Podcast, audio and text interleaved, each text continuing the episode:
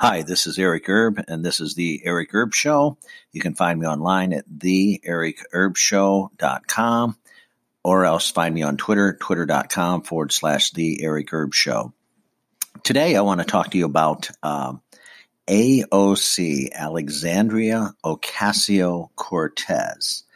And I'm sure you've probably heard by now that Ocasio Cortez has raked in over $5 million in her campaign to be reelected uh, as Congresswoman uh, here in 2020. The Democratic uh, Congressional Campaign Committee, the DCCC, has asked AOC to pay her fair share. AOC right now, Alexandria Ocasio Cortez, does not want to pay her fair share. In other words, she's basically saying that uh, that's money she's going to dole out and she's going to give to her uh, far left liberal wing candidates, uh, the if you will, the uh, the bunch of crazies uh, that's with her uh, on the far left, the liberals and she's going to dole off that money to help support them. So, in other words, she does not want to contribute to the Democratic Congressional Campaign Committee. Now, all candidates in the Democratic Party uh, are, are, they have to pay dues. Each and every one of them have to pay uh, uh, yearly dues uh, so that the campaign uh, can help them win reelection. So Alexandria Ocasio Cortez is basically telling them, hey, you know, I'm not going to pay it. I don't like what you're doing. I'm not going to support the DCCC. Screw you. F you. That's basically what she's saying. Uh, so there's a big feud going on right now, and uh, a lot of people don't like AOC because her radical stances on different issues. Uh, I'll give you one quick example. Up in New York, uh, Amazon wanted to bring um, lots and lots of jobs there, and AOC basically said, "Hell no, you, you, you're not going to bring all these jobs here. They were good paying jobs. I mean, we're talking about somebody here, AOC. She used to be a friggin' waitress. Okay, there's nothing wrong with that. I, I have done my time in the in the in the uh, restaurant business, hotel, restaurant, so on and so forth. It's it's it's very very hard work. I, I got that. I'm not making fun of anybody, but the point being is that she doesn't understand basic business and when it comes to what's good for her constituents and her community. She might have uh, 5 million followers on Twitter, but again, when you're in Congress and you're in the House of Representatives, you only get one vote. You don't get 5 million votes just because your fan base, your made up fake pretend fan base uh, uh, says that you you're, you're, so popular and you're so much of this and you're so much of that. None of that counts. You get one person, one vote, and that's how it is in Congress. So um, she's going back and forth against the DCCC, and uh, they're fighting right now amongst themselves. Uh, the far left wing, the kooks, uh, as Rush Limbaugh would say, the far left wing kooks.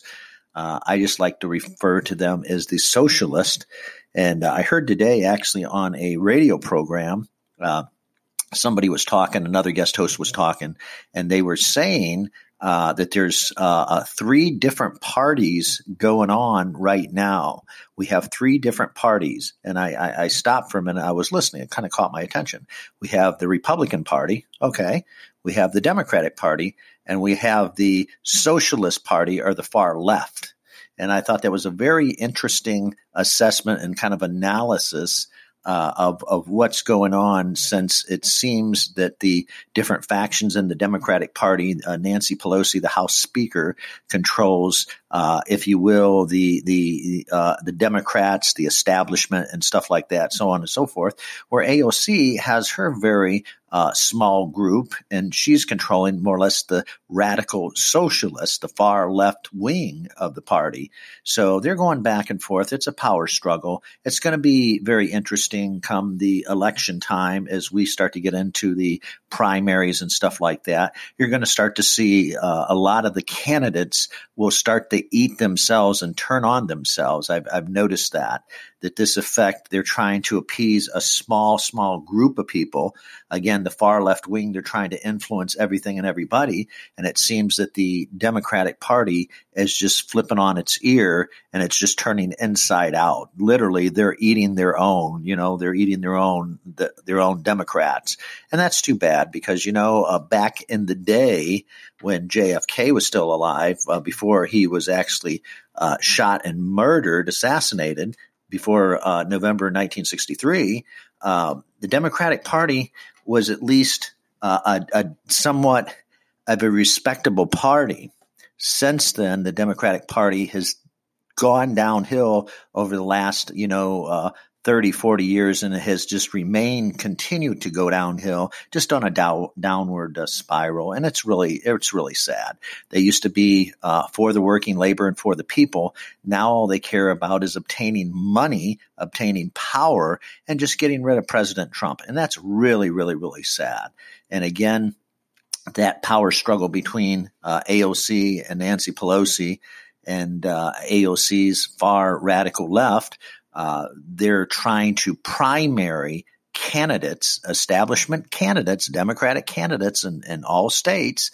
If they're weak, they're trying to primary them. So just think about it, you know, rather than we're both on the same team, we're both Democrats, we're both on the same team, let's say. And, and, and guess what? Here comes AOC and she says, no, I, I want one of my people in there. I want a socialist person in there. I want a younger person in there. So what she's going to do is, is, is try to be the person uh, that's going to decide who is going to run and what is going to run and who is going to be, uh, if you will, primaried in the Democratic Party. If she doesn't like you, she's going to primary you. That it's plain and simple. So you know, word is on the street, and from what I'm hearing, is uh, they've redistrict or they're trying to redistrict. It's not finalized there in New York. Uh, AOC's uh, district there in New York City so that she ends up losing most of her district. She has to uh, go to a different district. So she'll be a different representative and she'll be competing against different people. They, they want her out and they want her out now. Uh, she's bad for the party. Uh, at least the establishment thinks that because she's shaken up the party radically. She's bad for the party, bad for the people. She's just bad all the way around. I mean, they won't come out and say that directly. They say that indirectly and off camera and off mic and different things like that. But that's that's what they're trying to do. They're trying to get rid of AOC. Uh, myself personally, I think it's very humorous. Uh, it's what these. It's it's what politics need. I'm not in favor of AOC at all uh, from a personal standpoint, but that's here nor there. But I think it is good to shake things up a bit. I, I definitely think it is. Washington is nothing but corruption.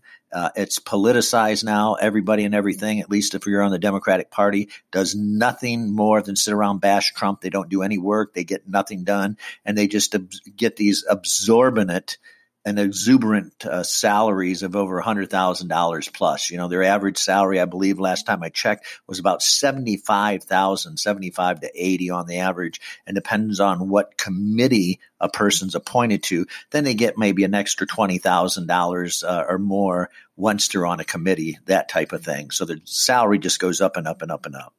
So uh, let me know what you think. This is Eric Erb from the Eric Erb Show. Uh, thanks for tuning in. Click like, let me know what you think of the program. Thanks and have a great day.